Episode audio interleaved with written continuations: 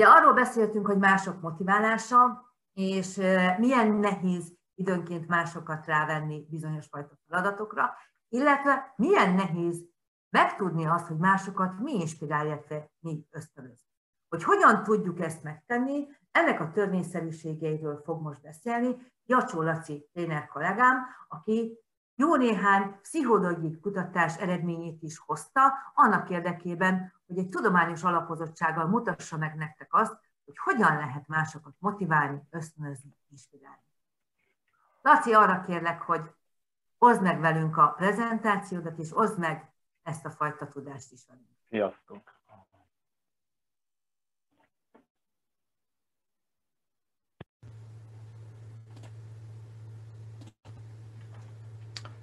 Sziasztok, szép jó reggelt kívánok mindenkinek. Remélem, hogy hallottok, mert én most küzdök ilyen technikai problémákkal. Gyöngyi visszajelzett, hogy igen, hallottok, ennek nagyon örülök. Sok ismerős arcot látok itt, és az jutott eszembe a Gyöngyi kérdésénél, hogy, hogy mi motivál minket, hogy kíváncsi lennék egy ilyen mentiméteni, hogy mi motivál titeket, hogy itt vagytok például ebben a térben és időben, de talán talán erre majd kapunk választ, legalábbis igyekszem.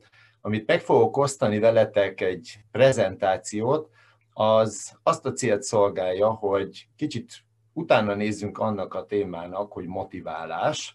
Ezt meg, megtenni csak úgy tudjuk, hogyha picit visszanyúlunk, hogy mi az a motiváció.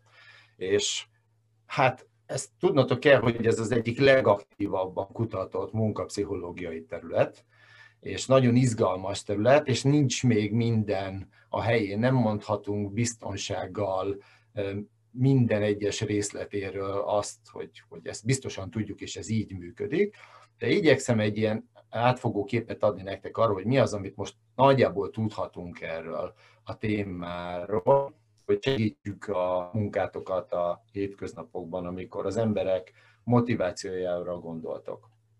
A motivációval kapcsolatban talán sokatok ismerhet egy olyan úriembert, aki már, már nem él, Ernst Shackleton, aki a modern munkapszichológia szempontjából is nagyon érdekes volt, de amúgy ő egyébként felfedező volt, méghozzá a múlt században, és azért hozom őt példának nektek, mert ő neki volt egy vállalkozása, illetve több ilyen expedíció is volt, ami a déli sark meghódítását célozta, és hát szerette volna, hogyha ez sikerrel jár, és embereket akart felvenni.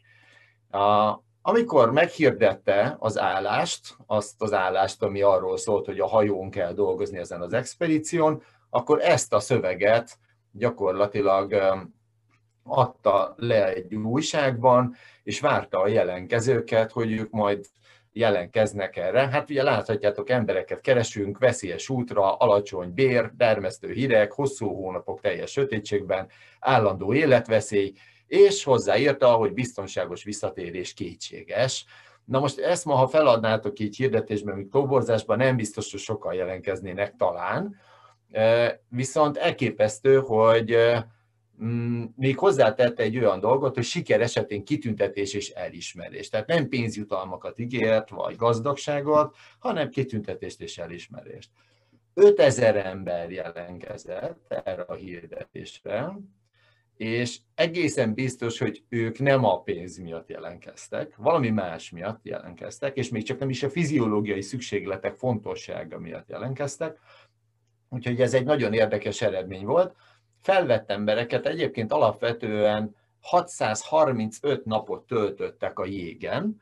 Ez sajnos azért történt, mert összeroppantotta a jég a hajójukat, elképesztő körülmények között kellett gyakorlatilag majdnem teljesen két évet kihúzniuk, mire kimenekítették őket erről a helyről, és nem sikerült az expedíciót azzal befejezni, hogy eljutottak a déli sarkig, viszont mindennek dacára a világ egyik legsikeresebb expedíciójának tartják, mert 27 emberéből 27-et megmentett. Mindenki élvet ért haza, és um, az egyik um, csapattársa Shackletonnak azt mondta, hogy Shackleton képes volt elérni, hogy az emberek fontosnak, az egész vállalkozás legfontosabb tagjának érezzék magukat hogy hogyan tette ezt, ebben most nem mennék bele részletesen, de nagyon sok olyan dolgot tett, amivel az embereknek a, a érdeklődését fenntartotta, játékokat talált ki nekik, hogy lekösse őket gyakorlatilag majdnem két éven keresztül. Ő volt az a vezető, aki reggel forró teával ébresztette az embereket, tehát nagyon sok olyan dolgot tett, ami abban az időben sem volt teljesen általános dolog, és eredményeképpen az emberek életben maradtak és motiváltak tudtak maradni ebben a zord környezetben. Miért hoztam Shackleton példának nektek? Mert egyrészt mutatja azt, hogy az embereket nem feltétlenül az motiválja, ami, amit elsőre gondolnak, hogy a pénz mondjuk. Ugye nagyon sok ember a pénzt fontos tényezőnek titulálja a saját motivációs tényezői közül, és valóban fontos is, de nagyon sokszor saját magunk önismerete okán kutatjuk ezt, hogy tulajdonképpen mi is hajt minket. Szeretném azt megmutatni nektek, hogy alapvetően a siker tényezőjét, ha nagyon-nagyon leegyszerűsítjük egy szervezet vagy a csapatotok tekintetében, akkor ezt mi határozza meg. A látásmódom szerint összesen három dolog van, ami befolyásolja ezt. Egyik a külső tényezők csoportja, ami hát azért nagyon nagy csapat, tehát hogy ott a politikai, gazdasági, különböző külső tényezők szerepet játszanak, és a, a másik két nagy tényező közül az egyik a belső rendszerek folyamatok, tehát minden, ami az információ áramlási folyamatokhoz, vagy eszközáramlási folyamatokhoz kapcsolódik, és a harmadik, ami nekünk most legfontosabb, ez az emberek működése. A, az emberek működését további két nagy csoportra lehet bontani. Az egyik meghatározó tényező, hogy az embereknek milyen készségei, képességei, tudásszintje van. Tehát a ti tanácsadóitok például, vezetőitek, azok tulajdonképpen milyen tudással, készséggel, képességgel vannak felvértezve, ez egy nagyon meghatározó tényező. De ugyanígy fontos meghatározó tényező, hogy milyen a motiváció szintjük, az attitűdjük, vajon mi a hajtóerők, mennyire akarják ők azt a bizonyos feladatot, azt a célt elérni, és a többi. Ezek mind befolyásolják a, a, a sikerességét egy, egy csapatnak. Ha tovább megyünk ebben a kérdésben, akkor fel kell, hogy tegyük magunknak a kérdést, hogy akkor tulajdonképpen mit is tudunk mi arról, hogy mi a motiváció, illetve hogy majd hogy hogyan is működik ez, és hogyan tudjuk működtetni. A jéghegyábrát már ismerhetitek, hiszen a, a biztosítási eladás technikában nagyon jó szimbólum, sok mindent képes megmutatni, és leginkább azért használjuk, mert meg akarjuk mutatni olyan dolgokat, hogy ami a víz felett van, az látható, ami a víz alatt, az pedig nem annyira, de talán nagyobb súlya esik latba, mint a víz feletti rész. Ugyanígy a motiváció elképzelésénél is, vagy keretbe helyezésénél is jó modellnek tűnt ez nekem, és azért szeretném ezt megmutatni nektek. Amit itt láthattok, az tulajdonképpen az, hogy a víz feletti rész, a viselkedés, az, ami mondjuk arra a kérdésre adott választ jelenti, hogy mit csinálok. De hogy miért viselkedek úgy, ahogy viselkedek, az szörös összefüggésben van az én hajtóerőimmel, a motivációimmal, azzal, ami már a víz felszíne alatt van. Tehát nem igazán tudom megmondani nektek azt elsőre, hogy hogyan mi motivál talán engem, de hogy biztos, hogy ezek, ezek hatni fognak az én viselkedésemre, és el fogják indítani valamilyen irányba a döntéseimet, és azokat a tényezőket, amelyek pedig abban játszanak szerepet, hogy én sikeres leszek egy területen, vagy nem.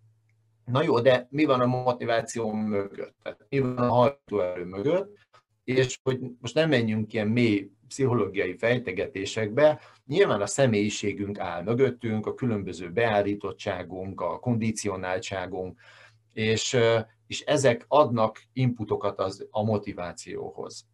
Ugye, szoktak külön választani külső és belső motivációs tényezőket, én most ezt nem tagalom, Le, leegyszerűsítve a dolgokat azt tudom mondani, hogy minden, ami hat ránk, az átszűrődik a személyiségünkön és a hajtóerőinken keresztül, és az produkál valamilyen viselkedést. Tehát a külső motivációk is a személyiségünkön keresztül átszűrődve jelennek majd meg a viselkedésünkben. Ez fontos dolog, hogy a motiváció nem egyszerűen kitapintható. Nem olyan jellegű dolog, amire azt mondom, hogy pontosan meg tudom határozni, hogy engem mi motivál, kivéve, ha nagyon fejlett önismerettel rendelkezem. Amit én tudhatok a motivációról, az a viselkedésbe kell, hogy detektálódjon. A viselkedésbe kell, hogy észrevegyem. Tehát akkor, amikor arra gondoltok, hogy egy tanácsadónak a motivációja valóban mi lehet, akkor a viselkedését kell megfigyelnünk ehhez, a kommunikációját, és ebből tudunk mi következtetni arra, hogy mi az ő hajtóereje, ami, hiszen az előző ábra mutattam, kardinálisan fontos ahhoz, hogy sikereket érjünk el. Tehát motiváció nélkül senki nem tesz semmit, egyszerűsítve a dolgokat. Menjünk egy picit tovább, amit szeretnék megmutatni nektek, ez egy nagyon összetett ábra, Herzbergnek a két tényezős elmélete, mielőtt bele mennénk a részletekbe, el kell mondjam nektek, hogy nagyon sok motivációs elmélet létezik. Ez az egyik legjobb szerintem, ami, ami lehet használni, és a, a leg, egyik legteljesebb, ami azt a célt szolgálja, hogy megértsük, hogy az emberek miért maradnak egy munkahelyen, és ha ott maradnak, akkor vajon miért fognak lelkesen dolgozni. Az ábrában, amit láthattok, az az, hogy vannak ilyen piros sávok, és vannak zöld sávok.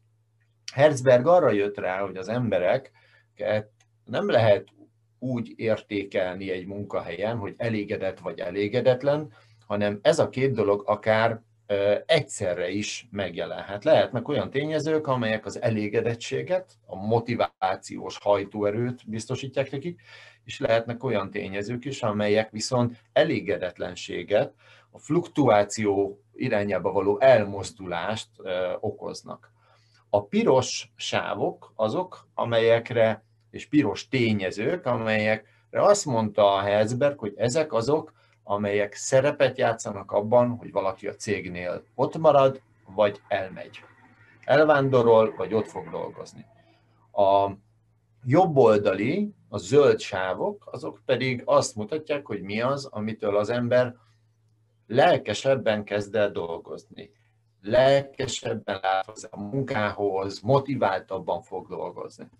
És hogyha megnézitek az ábra felülső részében, olyan tényezők vannak, hogy szakmai továbbfejlődés, elismerés, dicséret, munkával való elégedettség, önállóság, döntési felelősség, előléptetés, ezen tényezőknek a nagy része a zöld sávba nyúlik bele. Van, amelyik ugye a pirosba is átnyúlik, sőt mindegyik átnyúlik a pirosba, ami azt jelenti, hogy hat arra a tényezőre is, hogy ott marad a munkahelyén, azon a munkahelyen, vagy nem.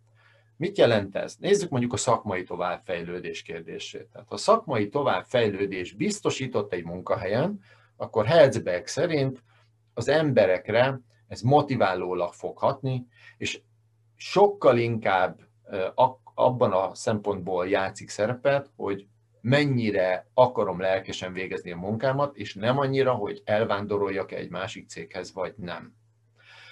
A Herzberg modellben az is látható, hogy a faktoroknak milyen hatása van. A minél hosszabb egy ilyen sáv, annál hosszabb vagy nagyobb a hatása az adott faktornak, és a tartósága az pedig a sávoknak a szélességétől függ, úgyhogy ez egy nagyon összetett kép. Sokat nem fogunk rajta időzni, amit viszont szeretném, hogyha látnátok ebben a dologban, hogy vannak tényezők, amik egyértelműen a, a zöld sávot erősítik inkább. Ezek azok, amelyekre azt mondta Ezberg, hogy ha ezeket erősítjük egy munkahelyen, akkor az emberek lelkesebben fognak dolgozni a statisztikai átlag szerint. A viszont, a, amelyik pirosból áll inkább, vagy a piros sáv részét, része a nagyobb, azok viszont nem fognak hajtóerőt képezni az emberekben abban a tekintetben, hogy jobban dolgozzanak, vagy jobban odafigyelnek a munkájukra, vagy jobban eh, figyelnek a sikeres eh, munkavégzésre. Inkább ők úgy megvannak. Tudjátok, ez a jól el vagyok én itt, mert a, alapvetően egyetértek a cég irányításával, a vezetők személyét vel is egyetértek, az így rendben van, nem zavarnak nagyon a vezetők engem a munkába, a fizetésem rendben van, a főnökkel a kapcsolatom alapvetően rendben van. Tehát ezek a tényezők azok, amelyekre azt mondjuk, hogy hát ő még nem fog elmenni, ha ezek megvannak, nem fog elmenni valószínűleg a munkahelyről, de nem fog lelkesen dolgozni. Tehát ahhoz, hogy legyen benne olyan hajtóerő, hogy a sikerek irányába tegyen, ahhoz bizonyos szakmai továbbfejlődési lehetőség, elismerés, a munka tartalmával való elégedettség, tehát az, amit a munka, azt mondjuk, hogy van értelme a munkámnak, az ide tartozik, az önállóság és a döntési felelősség, illetve előreléptetés. Ezek tartoznak ide.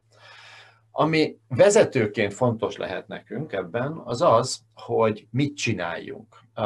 Ugye vannak olyan dolgok, amire nektek közvetlenül talán nincs is annyi hatásotok, tehát a központi irányítás, a vállalati politikára nincs közvetlen hatásotok.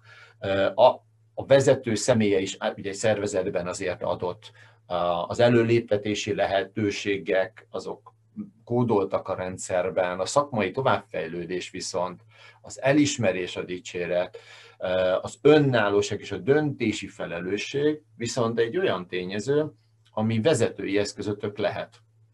Hogyha ezt tudjátok tágítani a, a szervezetet a csapatotokon belül, akkor ez egy motivációs hatást biztosíthat a csapatnak, motivációs hatást biztosíthat az egyéneknek. És akkor Nézzétek el nekem, hogy feltételes módban beszélek, azért, mert van még itt a tarsolyomban valami, amit szeretnék majd meg, megmutatni nektek, ami kiegészíti a Herzberg modellt, vagy finomítja ennek a, a megállapításait. Na, hát ezt az ábrát, ha nem is pont ilyet, de sokfélét láthattatok már. Ez a legegyszerűbb motivációs modell, ami, ami már ugye találkozhattunk eddig életünkben talán, és ez a motivációs modell ez arról szól, hogy hát adok valamit neked jutalmul, ez hajt majd téged előre, és hátulról pedig fenyegetlek valamivel. Na most ezek bizonyos munkaköröknél igazak, működnek, valahol pedig nem. Amit szeretnék megmutatni, az három kísérlet. Az egyik kísérlet során embereket kértek meg arra, hogy robotokat szereljenek. Össze, ilyen Lego robotokat, és ezért pénzt fizettek nekik, minden egyes Lego robot összeszerelésért fizettek pénzt. A, a, amikor fizettek, a következő robot összeszerelésénél már 3 centtel, kevesebbet fizettek, 3 dollárról indult maga ez a, ez a kísérlet, és a következő robotért már 3 centtel kevesebbet fizettek, az azt követő még 3 centtel kevesebbet, stb. És nézték, hogy meddig hajlandók az emberek a robotokat összeszerelni. Kijött egy olyan átlag, ami nagyon érdekes volt, mindjárt mondom nektek miért. A 11 robotot szereltek össze átlagban az emberek, és utána csináltak egy másik csoportot más emberekkel, ahol ugyanezt a feladatot kellett létrehozni, azzal a különbséggel, hogy amikor valaki összeszerelte a robotot, és utána rögtön átadta, akkor a kísérletet vezető szétszette darabjaira a robotot a, a delikvens óra előtt, majd abból kellett újra összeszerelnie neki egy robotot. Talán kitalálhatjátok, hogy sokkal kevesebb robot került összeszerelésre, de meglepő, hogy ekkora az arány, csupán 7 robotot szereltek össze, tehát jóval magasabb pénzösszegnél már megálltak az emberek, és azt mondták, hogy nem érdekel engem ez a munka. És mi volt a különbség? Csupán annyi, hogy nem látták a munka értelmét, hiszen rögtön szétszették korruk előtt azokat a a robotokat, amiket összeszedtek. Ez mutatja azt, hogy a pénz nem mindenható motivátor. Mutatja, hogy fontos az, hogy egy vezető, amikor értékeli valakinek a munkáját, akkor erre hatással, erre odafigyeljen, hiszen ez a, az a tényező, amelyik, amelyik nagyon sokat adhat hozzá ahhoz, hogy a robotok összeszerelésén túl a tanácsadók működésében szerepet játszon. Szeretnék egy picit ugrani most a, a prezentációban egy olyan részre, ami, ami azt mutatja meg, hogy sok-sok összetevőnk van, és hogy a, a motiváció az nem ilyen egyszerű, mint a Herzberg, vagy nem ilyen egyszerű, mint a robot kísérlet, hogy, hogy azt mondjuk, hogy igen, hát tudjuk ezeket az alapvetéseket a motiváció, akkor mindenkit így kell motiválni. Amikor a, a motivációról beszélünk még, az, akkor azt tudjuk mondani, hogy van egy általános egy általános modell, és mindjárt átváltok arra a diára, amit szeretnék megmutatni nektek, arra vonatkozólag, hogy sokféle motivátorunk van. És ez a sokféle motivátort, ez sokfajta módon, sok modellben lehet értelmezni. Ti, amit kitöltettetek tesztet így online, az is egy ilyen rendszer volt, amit én megmutatok nektek, az pedig egy picit más rendszer, egy másik felbontás. Ebben a rendszerben egy ember motivátorait kilenc tagra osztjuk szét, megőrző, barát, sztár, irányító, építkező, szakértő, alkotó, szabadszellem és felfedező. És anélkül, hogy most belemennénk nagyon a részletekbe, ezek különböző hajtóerők, a megőrző a biztonság, a pénzügyi stabilitást, és egyéb stabilitást igényli. A barát, a kapcsolatokat, a sztár, a megbecsülést és a reflektorfényt igényli, az irányító, hogy irányíthasson, az építkező, a pénzügyi, anyagi javak feletti uralmat és, és magas fizetést, a szakértő a szakmai specialitást, az alkotó az, hogy létrehozzon új dolgokat, a szabad szellem a szabadságot, hogy ne kevés legyen a kötöttség, és a felfedező az pedig valami magasabb rendű értelmet keres. Megmutatok nektek egy projektvezetőnek így záró szóként egy, egy diagramját, amikor őt megmérték ebben a rendszerben, akkor ezt lehetett látni. Amit eddig mondtam nektek, az arról szól, hogy mi motiválja az embereket. Őt speciál, ezek a dolgok motiválják. De mit jelent ez? Ez azt jelenti, hogy ezek a dolgok fontosak számára. És ez nem azt jelenti, hogy ezek meg is vannak.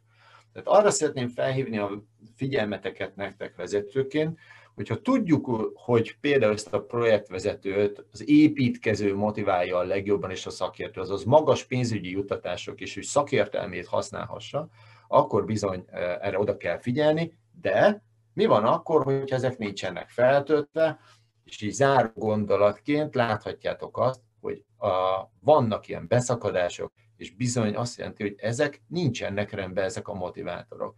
Tehát lehet, hogy most azt szavaztátok be, hogy a pénzügyi motivátor nem olyan magas, vagy az önmegvalósítás magas, de nagy kérdés, hogy ez rendben van-e most pillanatnyilag nálatok. És ezt kell figyelni a tanácsadóknál is, nem csak azt, hogy mi motiválja őket, hanem hogy mi van. Köszönöm szépen a figyelmet, remélem hasznos volt, és további szép napot kívánok nektek.